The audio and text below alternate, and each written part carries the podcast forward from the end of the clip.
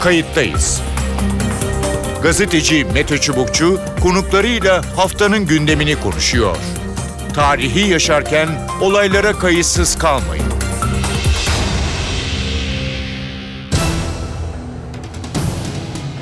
İyi günler bir kayıttayız programıyla daha karşınızdayız. Tarihe ışık tutmak ve olan biteni anlamak için önümüzdeki yarım saat sizlerle birlikte olacağız.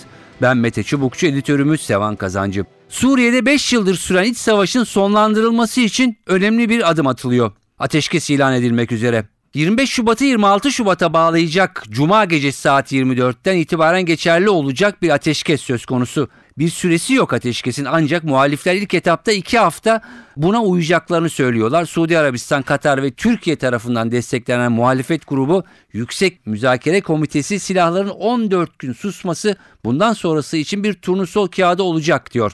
Farklı silahlı grupların bulunduğu ülkede hala önemli bir aktör de Suriye ordusu. Başkent Şam, Humus, Hama, Halep'in büyük bir bölümde dahil olmak üzere ülke topraklarının yaklaşık üçte biri Esad yönetiminin kontrolünde.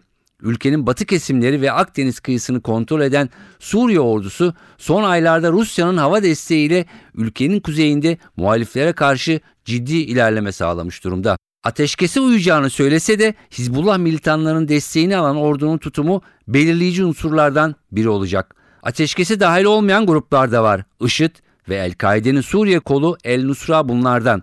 Bu gruplara yönelik saldırılar sürdürülecek. Suriye ordusu muhtemelen Rusya hava gücüyle birlikte. Ancak diğer muhalif grupların da hedef alınması halinde zaten kırılgan olan anlaşmanın son bulmasından endişe ediliyor. Suriye'nin kuzeyinde Türkiye sınırı boyunca etkili olan Kürt güçlere bağlı YPG'de ateşkese uyacağını ancak Nusra cephesi ve IŞİD'le çatışmaya devam edeceğini açıkladı. Peki Türkiye ne yapacak? Ankara'nın tutumunu Başbakan Ahmet Davutoğlu net bir şekilde dile getirdi. Ateşkesi destekliyoruz ancak ümitli değiliz dedi. Başbakan bununla birlikte Türkiye'ye dönük herhangi bir güvenlik tehdidi karşısında ateşkesin Türkiye için geçerli olmayacağını ilan etti. Kayıttayız da bu hafta Suriye'de başlayacak ateşkes anlaşmasını, bunun iç savaşı durdurup durdurmayacağını ve Türkiye'nin tutumunu konuşacağız. İki konuğumuz var. Kayıttayız'ın konuğu Profesör Beril Dedeoğlu. Beril Dedeoğlu Galatasaray Üniversitesi öğretim üyelerinden. Beril Hanım hoş geldiniz programımıza. Merhabalar.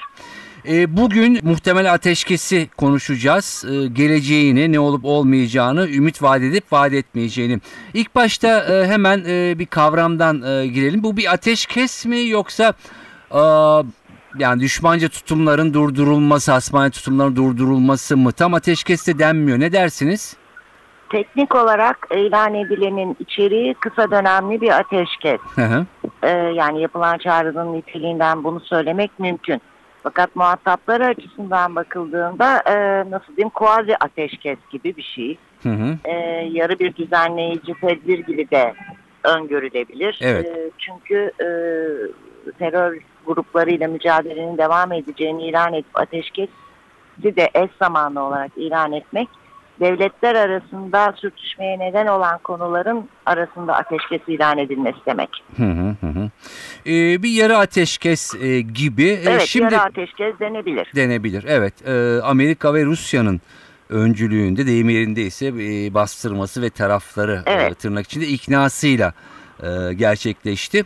E, göreceğiz alanda e, işleyip işlemediğini e, size sormak istiyorum. E, ne görüyorsunuz? Yani burada gene başladığımız yerden e, söylemek gerekirse e, rejim güçleri, işte rejim adına silah kullanan Rus ve İran birlikleri ve iki tane muhalif grup arasında bir ateşkes söz konusu. Bunlardan bir tanesi PYD biliyorsunuz. Hani evet. Hani çatışmaya mahal verilmemesi için. Diğeri de e, ılımlı muhalefet denen kesim. Evet. Çünkü onlar da bu ateşkese uyacaklarını söylediler. Hı hı. Dolayısıyla hani kuazi kısmı biraz oyuncuların bu tür niteliğinden kaynaklanıyor. Evet.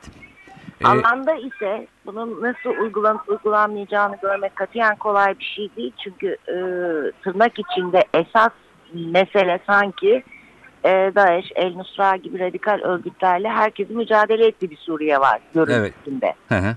E, şimdi bu e, ateşkesin dışında bırakılıyorsa o zaman mücadeleye devam edecek demektir. Evet. Ee, şimdi Ee, zaten bu- düğüm biraz da orada sanki. Şimdi Yüksek Müzakere Komitesi e, denilen e, yasal muhalefet yani uluslararası alanda e, tanınan Aha. e, onlar da e, evet bunu da e, kabul ettiler. E, şimdi şöyle bir durum var hem dinleyicilerimizi aydınlatılmak açısından. IŞİD, El Nusra yani El-Kaide'nin Suriye kolu bu ateşkesin dışında tutuldu. Yani bunlarla mücadele, savaş devam edecek. Devam edecek. Evet e, burada e, buna karşı çıkan yok.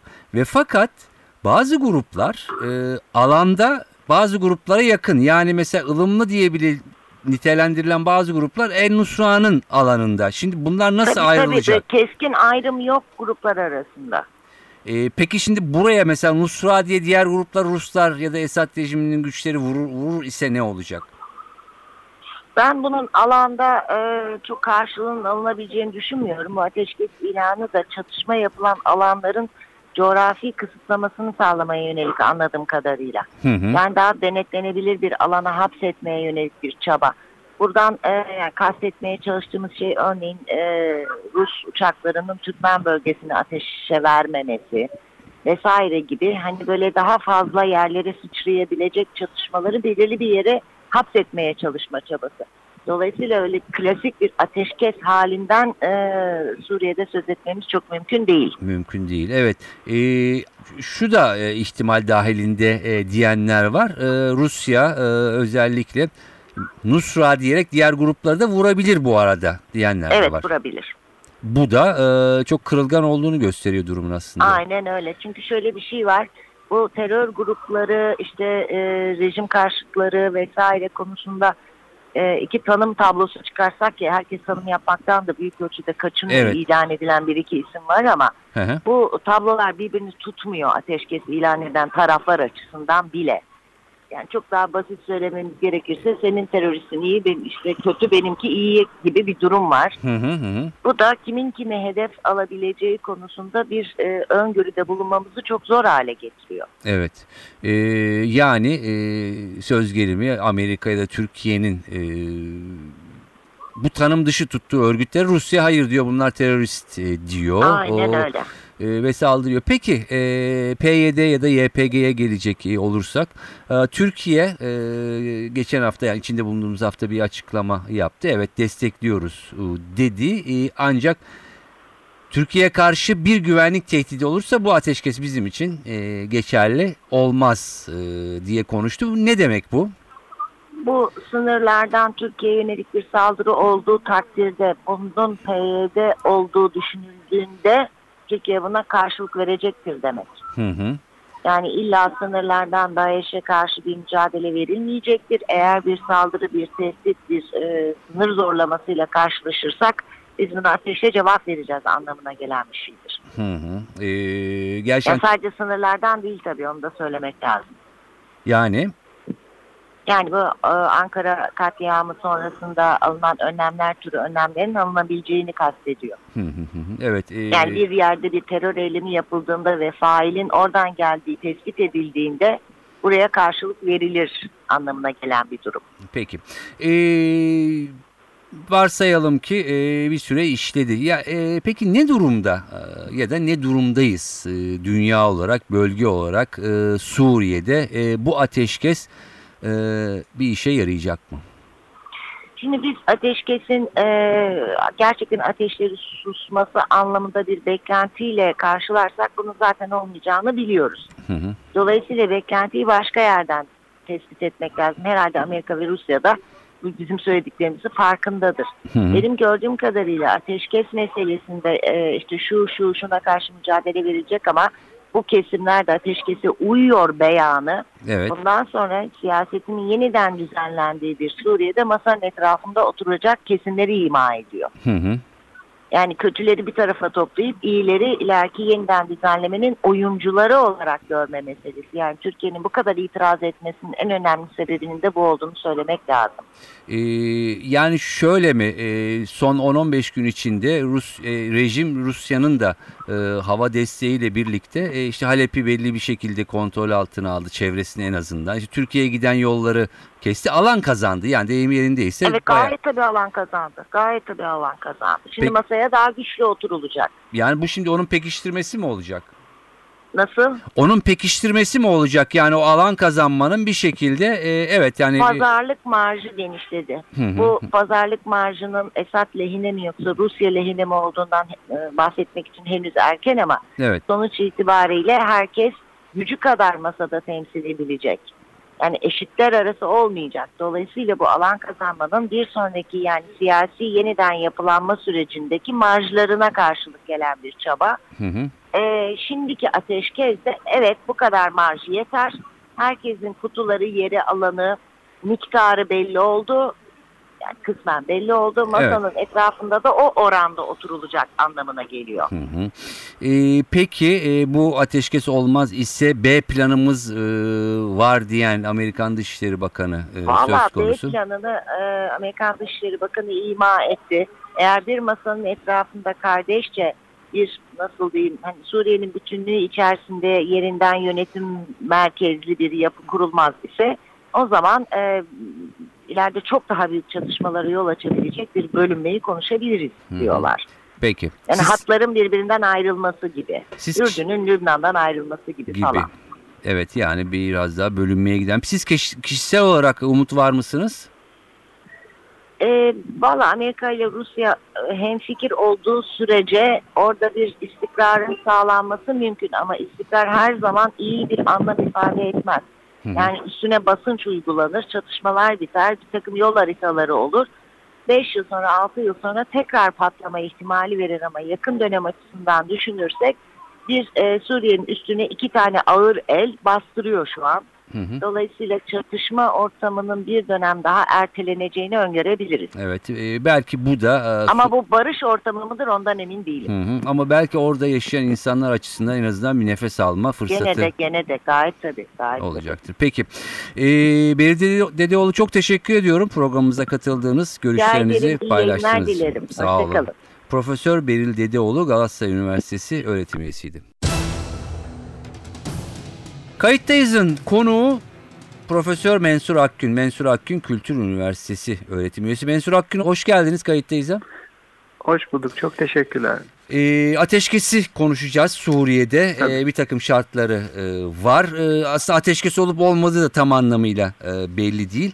E, ne dersiniz? E, neyi amaçlıyor? Önce oradan başlayalım sonra detayına gireceğiz.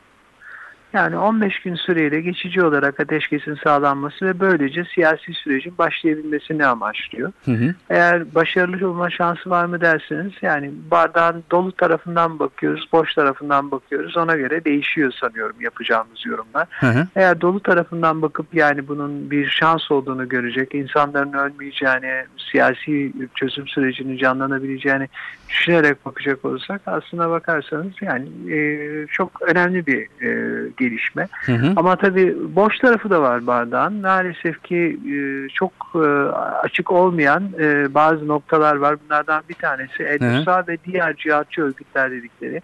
Yani Birleşmiş Milletler Güvenlik Konseyi'nin e, terörist listesine koyduğu iki küçük örgüt daha var.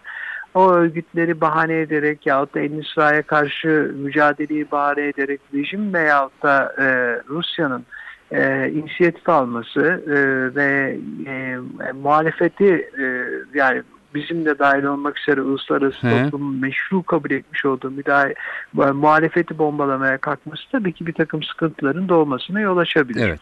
Ee, ama yani eğer böyle yapacak olsa o zaman kendimize de şu soruyu sormamız gerekiyor. Yani Rusya oyun mu oynuyor? Neden e, e, böyle bir şey yapacak?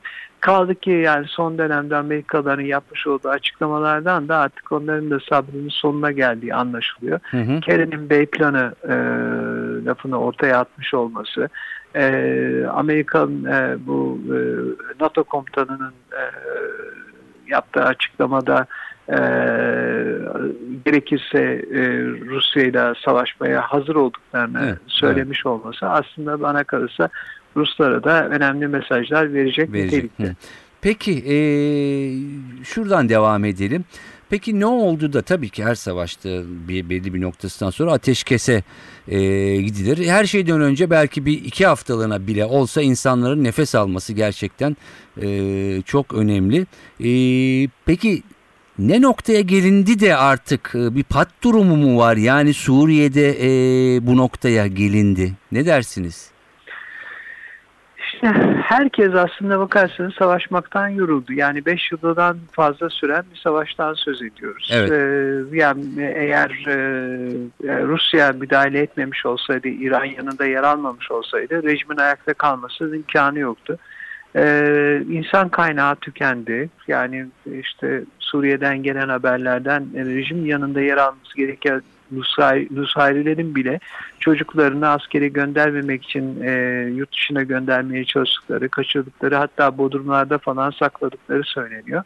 E, yani bir doyum noktasına ulaştı bir defa. Bu, hı hı. Ve herkes farkında ki bu e, savaşı askeri yöntemlerle bitirebilmek mümkün değil. Evet. Bir de tabii bunun ötesinde karşılarında ciddi bir e, sorun var. Yani sadece bizim e, on, yani sadece Suriyelilerin, e, Suriye rejiminin yahut da e, muhalefetin değil aynı zamanda bütün dünyanın karşısında IŞİD diye, evet. DAEŞ diye bir sorun var. Ee, yani bu sorunun bir şekilde çözülmesi gerekiyor. Hı hı. Ee, o sorun çözülebilmesi için de hem Irak'ın hem de Suriye'nin istikrara kavuşması gerekiyor. Evet. Ee, yani bu e, bir süre daha bu baskı e, muhalif grupların üzerinde sürerse, Ruslar bombardımanlarına devam edecek olurlarsa Onların da pek çoğunun e, IŞİD'e biat ettiklerine şahit olabiliriz. Ve bu gerçeklik sanıyorum e, hem Ruslar hem de e, hem de Amerikalılar tarafından görülüyor. Evet. Ve tabii bir de şunun ötesinde, e, yani tüm bunların ötesinde